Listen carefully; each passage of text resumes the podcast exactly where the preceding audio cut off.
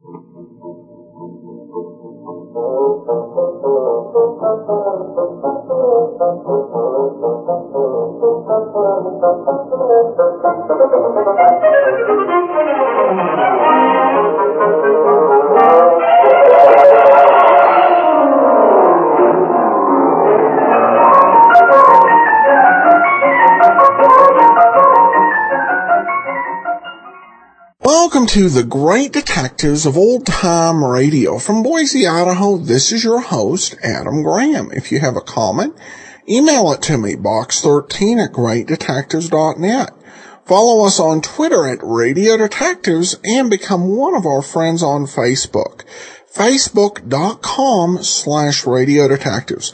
Before we do get started, I do want to encourage you as you're making your travel plans to remember uh, JohnnyDollarAir.com. JohnnyDollarAir.com is a Priceline uh, affiliate. So you're able to have the option of either choosing from great published fares or naming your own price. But uh, at no additional cost to you, uh, a portion of your purchase goes to support the great detectives of old time radio. So remember, uh, JohnnyDollarAir.com. Though today we won't be bringing you Johnny Dollar, we'll be bringing you Johnny Fletcher. Uh, Johnny Fletcher was created by uh, Frank Gruber, a very prolific uh, mystery writer, uh, who over the course of his career wrote hundreds of uh, short stories and uh, novels and over 200 TV and film scripts. Uh, this man very prolific, and these were perhaps his most famous uh, creations.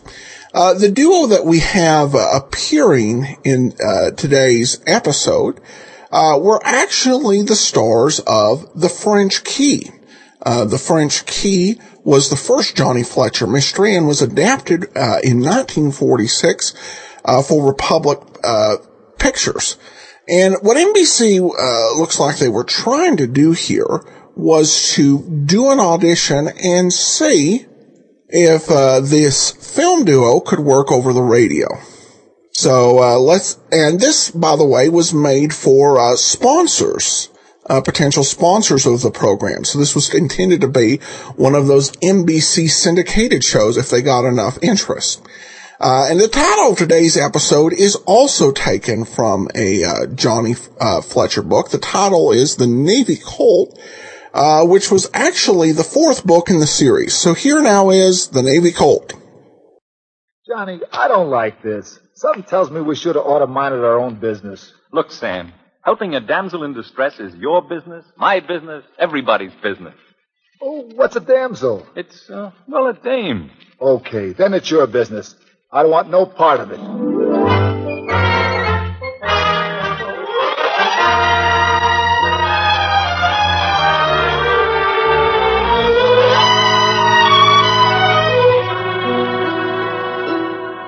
Yes, it's time for another Johnny Fletcher Mystery. Brought to you by the National Broadcasting Company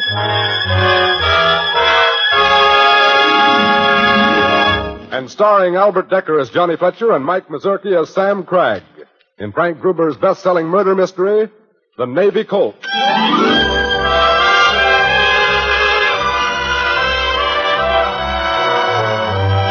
is mid-afternoon, and we find Johnny and Sam on a busy street in New York making a fast pitch, their customary method of earning an honest dollar whenever they're broke, which they usually are. Ladies and gentlemen, ladies and gentlemen, your attention, please. You see here the strongest man in the world, my pal and partner, Sam Cragg. A short time ago, Sam was a puny weakling who weighed only 98 pounds. Now look at him, a magnificent specimen of manhood, six feet five, 250 pounds of brawn and brawn. As evidence of his enormous strength, Sam is going to fill his mighty lungs with air and snap that two inch log chain wrapped about his chest. Are you ready, Sam? Yeah. Then go on and break it, my boy, and let the links fall where they may. Observe, observe, ladies and gentlemen, the ease, with which he pulls apart that symbol of slavery. For the love of Pete, bust it. I'm trying to, Johnny. You must have melted that link too strong. But. There you are, my friends. There you are. A miracle of strength has been performed before your very eyes. A broken chain lies at my feet. A man, a real man, has released himself from the fetters of masculine weakness. Ladies and gentlemen, you too can be marvels of strength like Sam Cragg. This book of mine, every man of Ixnay, and- Ixnay. Here comes that cop again. Where? Other side of the street. Oh, sorry, ladies and gentlemen. Sorry, ladies and gentlemen. Let's get out of here, Sam.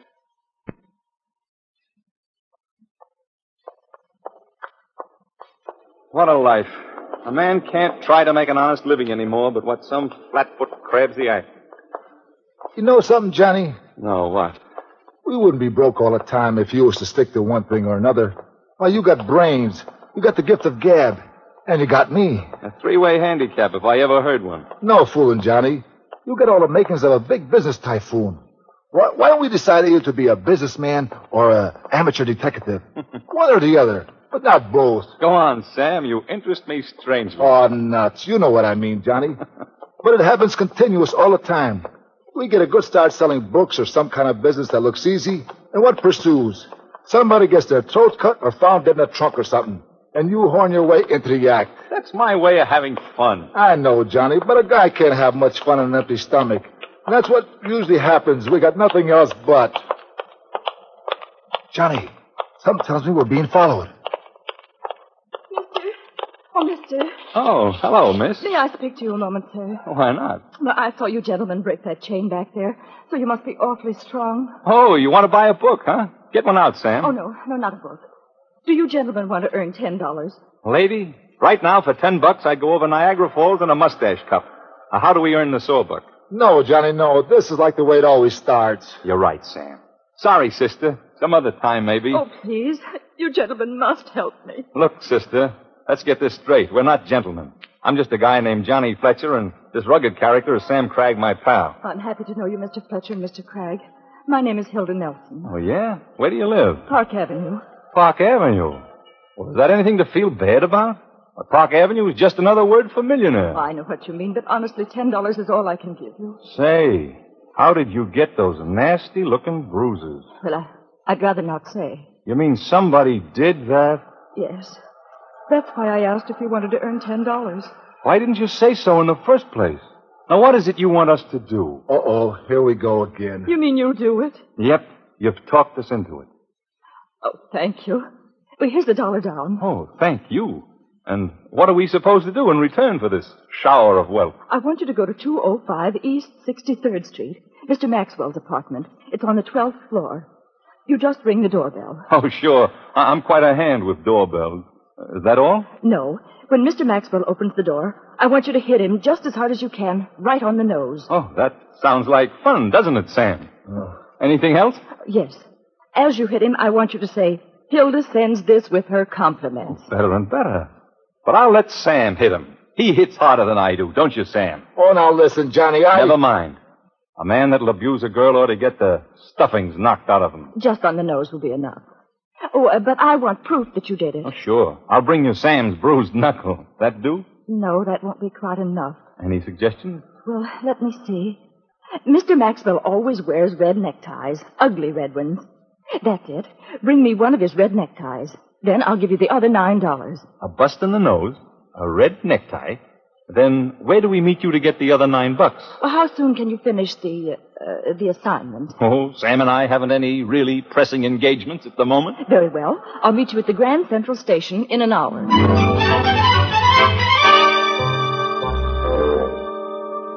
Here it is. James Maxwell. Uh, ring the bell, Sam. Now, remember, remember when he sticks his puss out, let him have it. Well, what do you guys want? Now, Sam, now.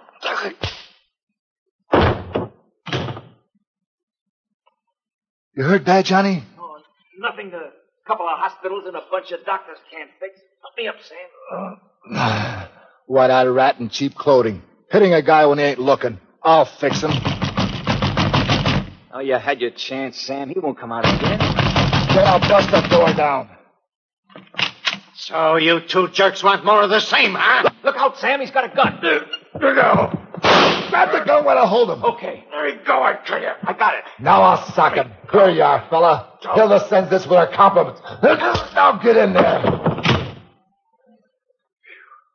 That was a narrow squeak. I guess he didn't shoot you.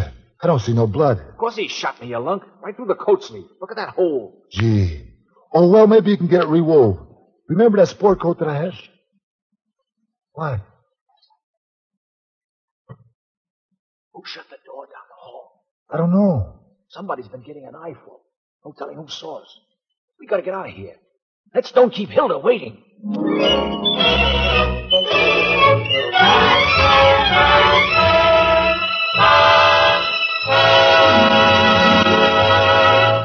This is John Storm.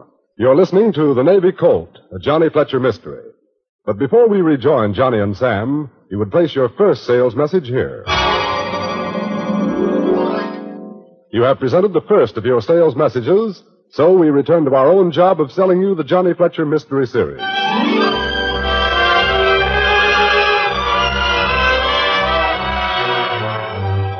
We catch up with Johnny Fletcher and his pal Sam Cragg at the Grand Central Station, where they were to meet Hilda Nelson and collect an additional $9 for hitting, as Miss Nelson so naively put it, a certain Mr. James Maxwell on the nose. Let's scram, Johnny. The kid ain't gonna show up. I'm tired sitting here. Besides, I'm hungry. So am I. You got enough to eat on? Well, not great big baskets full. Hey, maybe we can hike that gun you took off Maxwell. And he done that a couple of times. Could be. It's big enough. yeah, what a rod. Must be two feet long. I never seen one that big before. Neither did I, except in a museum. It's what they call a Navy Colt. Colt? It looked growed up to me. Sam, a Colt is a revolver. You know, what's got me puzzled is this microfilm I found in one of the chambers of the gun. What is that stuff? Well, it looks like a photostatic copy of some legal documents. You took the words right out of me mouth. They must be important. After we collect our nine bucks from Hilda, we'll take them to a photographer and have him blow them up big enough to read. Uh-oh. Look who's here. Oh, I'm so sorry I'm late. I was afraid you'd leave. No, we like it here. Well, did you, uh, sock him? Sister, how can you ask? Look at this thing I used to call a jaw. Oh, dear. Hey, what about our nine bucks? But did you get the red necktie? Red necktie? Red necktie? Sam, did we get his red necktie? Nah, he wasn't wearing no necktie. That's right, lady. Please, the nine bucks. Well, that's what I came to tell you. I, I couldn't get the rest of the money. Uh-oh. I'm sorry, really, I am. Here, I'll write a check. Oh, not for me, sister. Why not? A check means getting identified. Getting identified means, you get it? Yeah. Well, come on, Sam. Let's eat. Goodbye, Hilda, dear. Nice to have had the pleasure of your. Gee, with that big bundle of chow in me, I'm a new man. Don't tell me you're not going to have another piece of pie. No, I'm fill up clear up to here. Cigarette? Thanks. Hold the light. Sure. Here you are. You know, Johnny, you did all right hocking that old gun for four bucks. Uh-huh. Funny speed it gives that old guy about it belongs to your grandfather. Present from Jesse James. You really think him up. Paper, latest edition. Paper, mister. Read all about the East Side killing. Yeah, his son. Thanks, mister. Read all about the big murder. Read all about it. Paper here. It's the latest edition. Paper.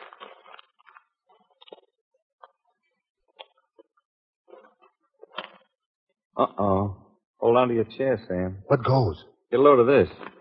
James Maxwell, 205 East 63rd Street, was found dead in his apartment late today. According to the police, his death resulted from a gunshot. Hey, that's the guy we popped. And listen to this. Miss Cornelia Spatz, living in an adjoining apartment, told the officers she was an eyewitness to the killing. Say, that's who slammed the door right down the hall. Hey, how do you like this? Miss Spatz testified that one of the men was tall and slender with dark hair. Tall and slender with dark hair. And the other was a huge hulk of a man, about six feet four inches, weighing about 250. The nerve of that dame. Saying I'm six feet four. I'm six five. Let's see what else they know. The police say, continued on page four.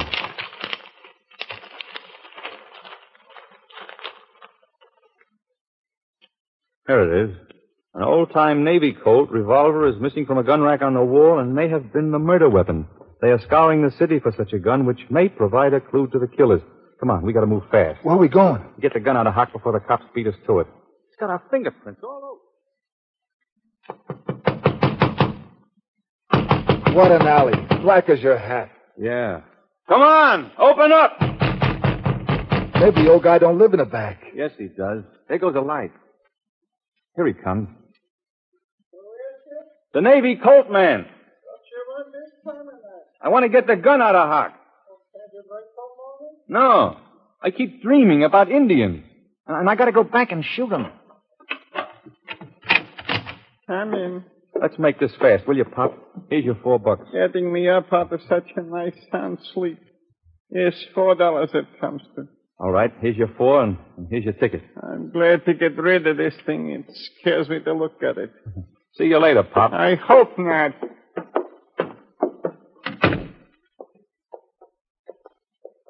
Gee, I never seen an alley so black. Yeah, pretty dark.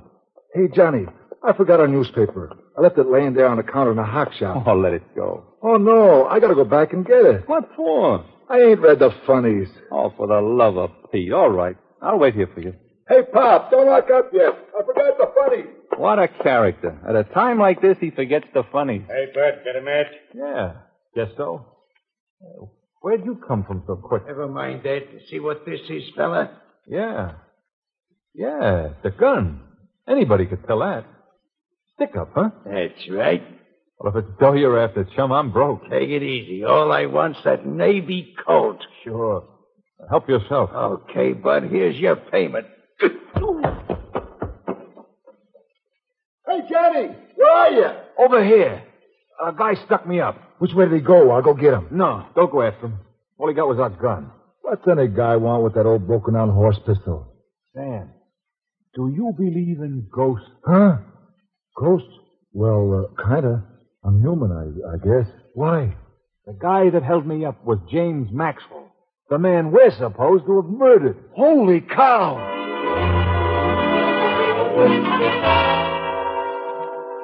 Ah, R I two eight four two two. How do you know that's Hilda's number? Gotta be. The only Nelson in the phone book on Park Avenue. Kind of tough waking the kid up this time of the night. Wake her up. She better wake up. I'll drag her up at the head, a little double crossing. Hello? This is Johnny Fletcher. I want to see you right away to have a talk. Oh, that's absurd, Mr. Fletcher. I ought to hang up. Smile when you say hang, sister. You got us in plenty of trouble. Well, I didn't tell you to kill Mr. Maxwell. Kill Mr. Maxwell. Are you screwy? Now look, you meet us in the waiting room of the Grand Central Station in one hour. But, Mr. Fletcher, it's so late. The Grand Central in one hour. And you better be there or else.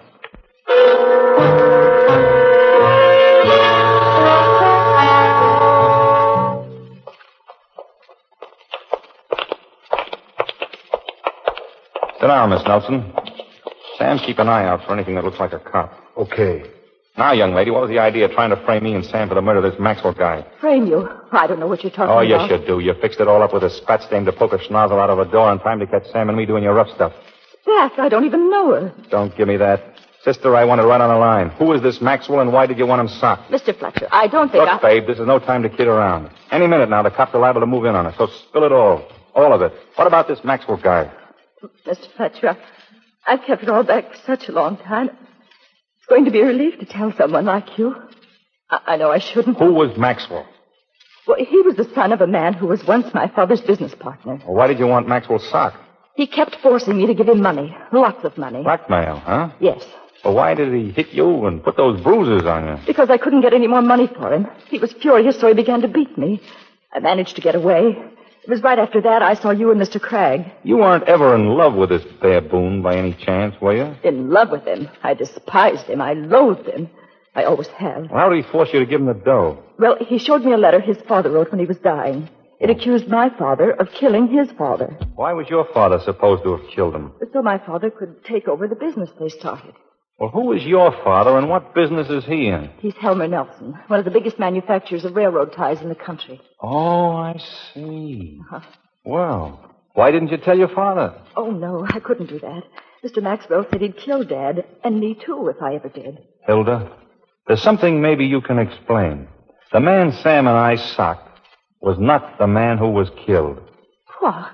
The man we thought was Maxwell. The guy we hit. Held me up last night and took a Navy Colt revolver away from me. The one I took from the guy I thought was Maxwell. Honestly, Mr. Fletcher, I can't explain that. What kind of looking man was he? Oh, big gorilla about the size of Sam there. Had a red mustache and a scar across his forehead. Why, why, that's Carl Streeter. He and Mr. Maxwell hated each other. You sure your old man didn't suddenly get wise to what was going on? I don't really know. Who do you think killed Maxwell? Carl Streeter. You know where I can find him? Yes. He lives at 804 West 14th Street. Why? I'd better have a little talk with him. Come on, Sam, let's go.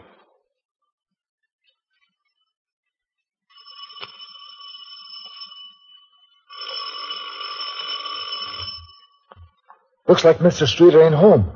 We better try again some other time. Let me have that skeleton key. Now, look, Johnny, that ain't honest. Here.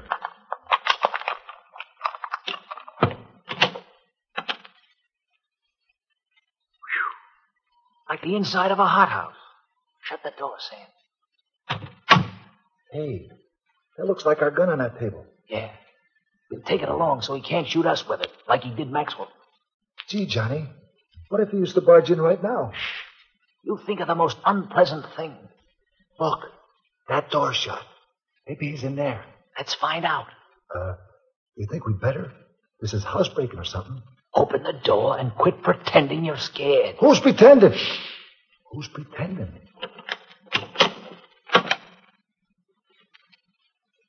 Hey, that's him on the bed. Looks like he's taking a nap. Yeah. A good long one. The guy's dead. Look, he's been shot.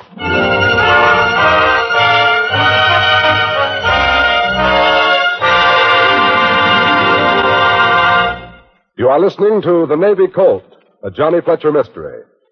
Here is the place for your second sales message. You have completed your second sales message.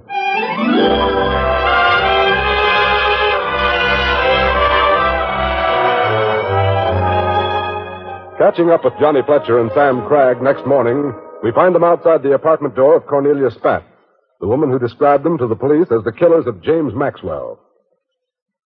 Johnny, I think you're nuts. Sticking your neck out like this. Maybe so, but if this dame can really put the finger on it, it's going to be a tough winter. We got to find out. But I'm worried. So am I. Here's the apartment. Miss Cornelia Spat. Get out of sight. Okay, but be careful.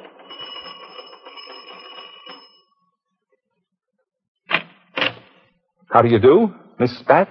Yes? Miss Mallory down on the tenth floor asked me to be sure and see you. I'm selling nylons. Nylons? Oh, my goodness. Won't you come in, please? Thank you. You were certainly busy with that typewriter, Miss Spat. Yes. I'm just finishing up a story. Oh, a real author. What kind of stories do you write? You'd never, never believe it of me, but they're about crime. Murders mostly. A charming young woman like you? Well, somehow you're just not the type. Well, they're not exactly fiction stories. They're. You see, I'm the New York correspondent for a Chicago magazine called Cunning Crimes. They use short articles each month about actual crimes. Uh, what crime are you writing about now? Oh, I had such a wonderful experience. I witnessed a murder right out in the hall. You actually saw the murderers? Yes, indeedy. And I gave the police a perfect description of them. You know, oh, one of them looked a teensy bit like you. like me? yes. But uh, he wasn't nearly so good looking. Oh, Miss Pat. I can hardly wait to read your story when it comes out. Now, uh, how about the nylon? Shall I write up your order for, say, six pairs? Oh, no, I'll take a dozen. And I'm sure I can get a lot more orders for you from the girls. You see, I'm president of the Pen and Eraser Club. We're all writers, you know. And they'll be simply thrilled to death when I tell them about you. I, I mean selling nylon. Oh, that's wonderful of you, Miss Pat. How can I get in touch with you when I've seen the girls? Oh, here, I'll write it down for you. Johnny Fletcher, Eagle Hotel. Oh, thank you, Mr. Fletcher, and I'm awfully glad you stopped in. Goodbye. Goodbye, Miss Pat. And uh, do stop in again. Anytime. Thank you.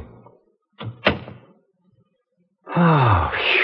Well, that's a load off my mind. Didn't recognize you, huh? With those thick cheaters over her eyes, that crackpot wouldn't recognize her own self in the mirror.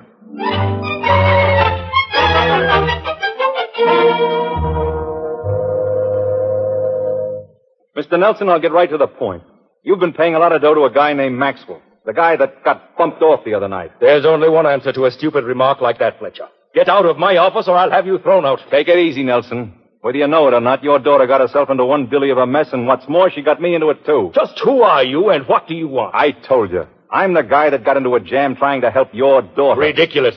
I'm perfectly capable of giving my daughter any help she needs. That's a laugh.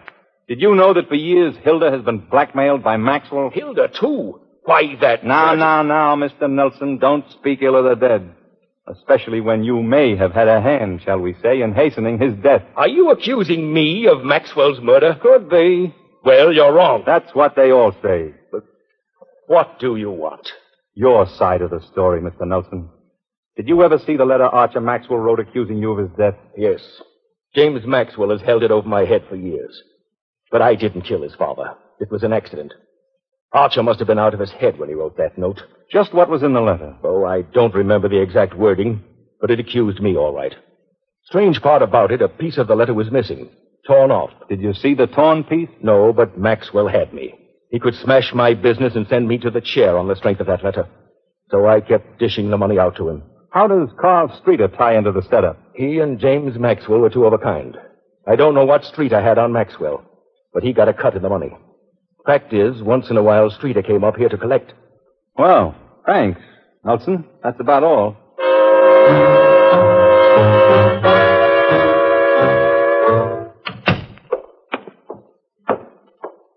Ain't it funny, Johnny?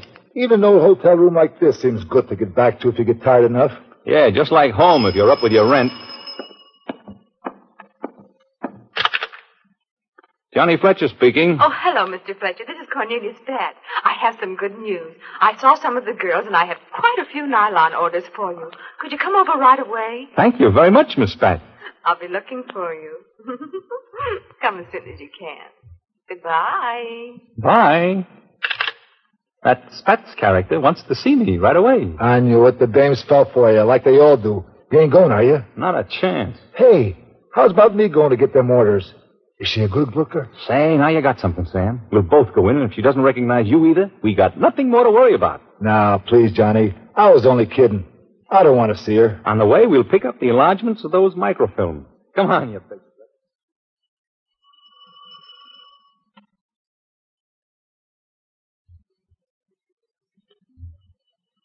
Sam, you're about to lose those pictures. Shove them down further in your pocket. Yeah, yeah, I'll watch them. Johnny, I'm worried. By yourself, this Spats dame didn't recognize you.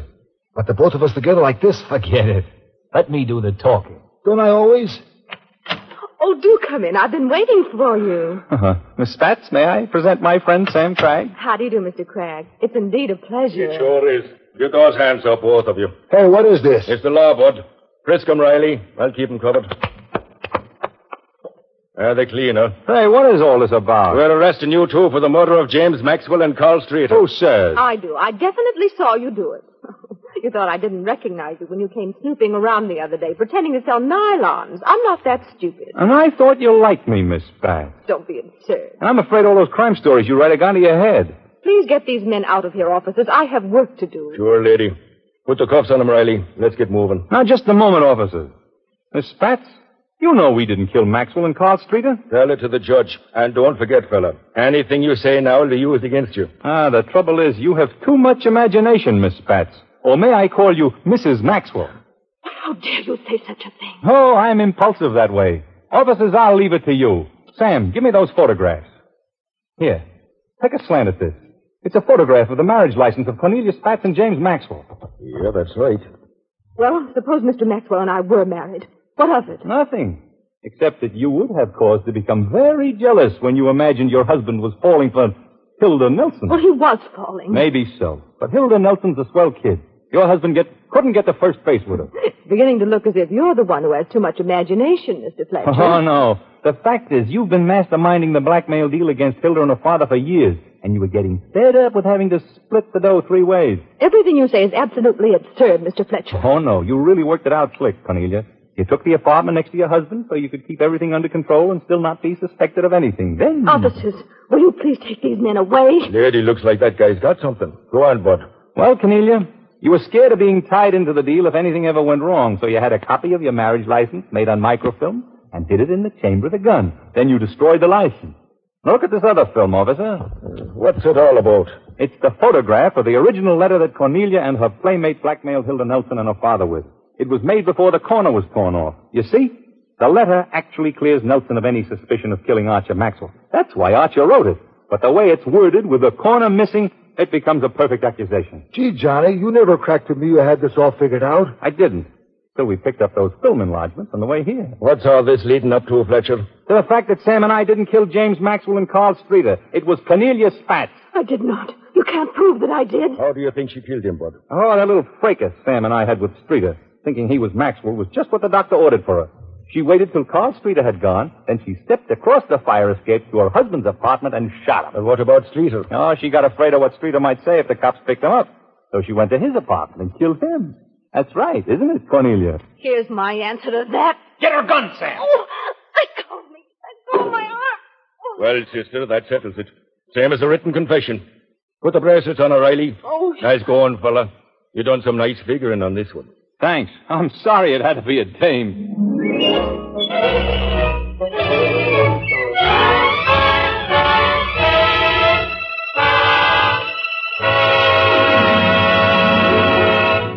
Before we return to Johnny Fletcher and Sam Cragg, we pause again to mention that this is the spot where you present a final brief sales message.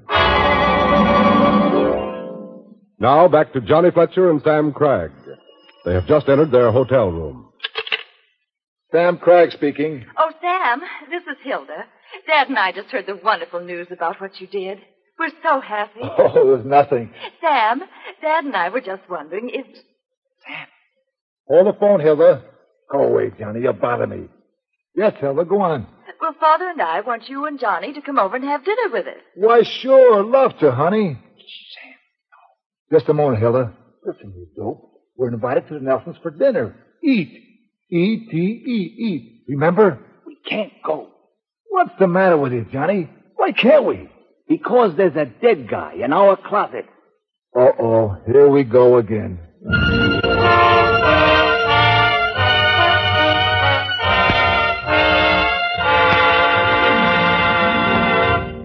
Be sure to be with us next week when we bring you another best-selling Johnny Fletcher mystery by Frank Gruber entitled The Mighty Blockhead and starring Albert Dekker and Mike Mazurki.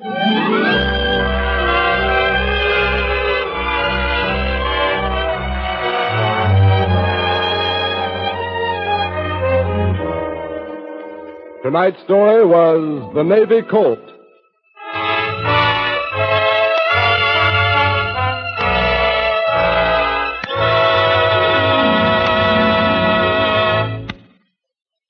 This program was produced in Hollywood's Radio City. This is NBC, the national broadcasting company. Welcome back. Well, with that sort of conman angle, um, it's, uh, almost feels like a, uh, uh, like a predecessor to the Rockford Files, though not uh, obviously not quite the same quality. Now, the big reason I chose this actually is uh, because of uh, Mike uh, Mazurki, um, who, uh, of course, played the role of Sam, and he's probably best known to classic mystery fans uh, for taking on the role of Moose Malloy in um, Murder My Sweet. And I loved him in that role because he projected such toughness, such uh, bigger than lifeness. Uh, particularly for that era, I think people have gotten bigger both in terms of height and girth. But they really made him a giant in this in that one. And it comes through in the voice. According to the information I read, this was not, even though this particular uh, Johnny Fletcher series was not picked up, uh, ABC ran its own uh, Johnny Fletcher series uh, starting in 1948 and uh, ended up running for 26 episodes. And the star was Bill Goodwin. Uh, playing the role of Johnny Fletcher. And I could so see Bill Goodwin in that role. Uh, you've, you, you've heard him, uh, if, if, you listen to classic radio, you've heard him as an announcer on Bob Hope and Burns and Allen. Uh, that becomes one of my new favorite shows I would like to have an episode emerge of. But this one was interesting as well, and I've not read any of the books, but I think I, uh, I definitely, uh, could. Alright, well, uh, some listener comments and feedback. RW said on Podcast Alley says this show obviously does the background research for each show they play, and I find the commentary interesting and informative. Through this show, I've been introduced to detective shows I didn't exist in, and I love listening to them and discovering new characters I like. Well, I hope you discovered uh, a couple this week. And then I have this comment from uh, Diane. On my iPad, I use the app called OTR Streamer. It has lots of different genres. Uh, there's no dialogue as you do with each show, but there's a good selection of OTR shows. Uh, thanks, Adam, for all the work you do with on your shows. Love listening to your uh, great detective shows. One thing we need to remember is that we can't look at these through 2013 uh, eyes. The world was different in the 1940s and 50s. Well, thanks so much. Uh, first of all, regarding OTR Streamer, uh, that is actually a pretty good app just for uh, convenience. Um, I don't know if they always have the highest quality um, uh, available, but for variety, it can't be beat. And I've got it on my iPod as well. And sometimes if I'm going out somewhere and I don't feel like looking on the computer or something like that, I'll just uh, download the uh, episode off OTR Streamer, and uh, it works fine. Uh, a decent selection, you know, just for something that you have there on your iPhone. So I think that's a good one. Um, I think there, there are two, um, uh, sides to it. I, I don't think we cannot look at it through uh, 2013 eyes, but I think we also have to, you know, because we see them through the eyes we do, but I think we have to we have to have some respect for this was another time. And in some ways, when we sit down and we listen to these uh, programs, um, we really are, we're guests in uh, another time, another place. And you have to uh, be able to uh, relax a bit and uh, accept that. Because, yeah, I've known folks who, you know, could never really enjoy any Golden Age material um, because they were holding everybody constantly to um, modern standards and uh, uh, so busy being constantly uh, offended that you just can't get into it. All right. Well, that will do it for today. Uh, we'll be back tomorrow with Nick Carter. Uh, next week, we'll be back to yours truly, Johnny Dollar, on Wednesday for a couple of weeks. Uh, in the meantime, send your comments to box13 at greatdetectives.net. Follow us on Twitter, Radio Detectives, and uh, become one of our friends on Facebook, facebook.com slash Radio Detectives. From Boise, Idaho, this is your host, Adam Graham, and all.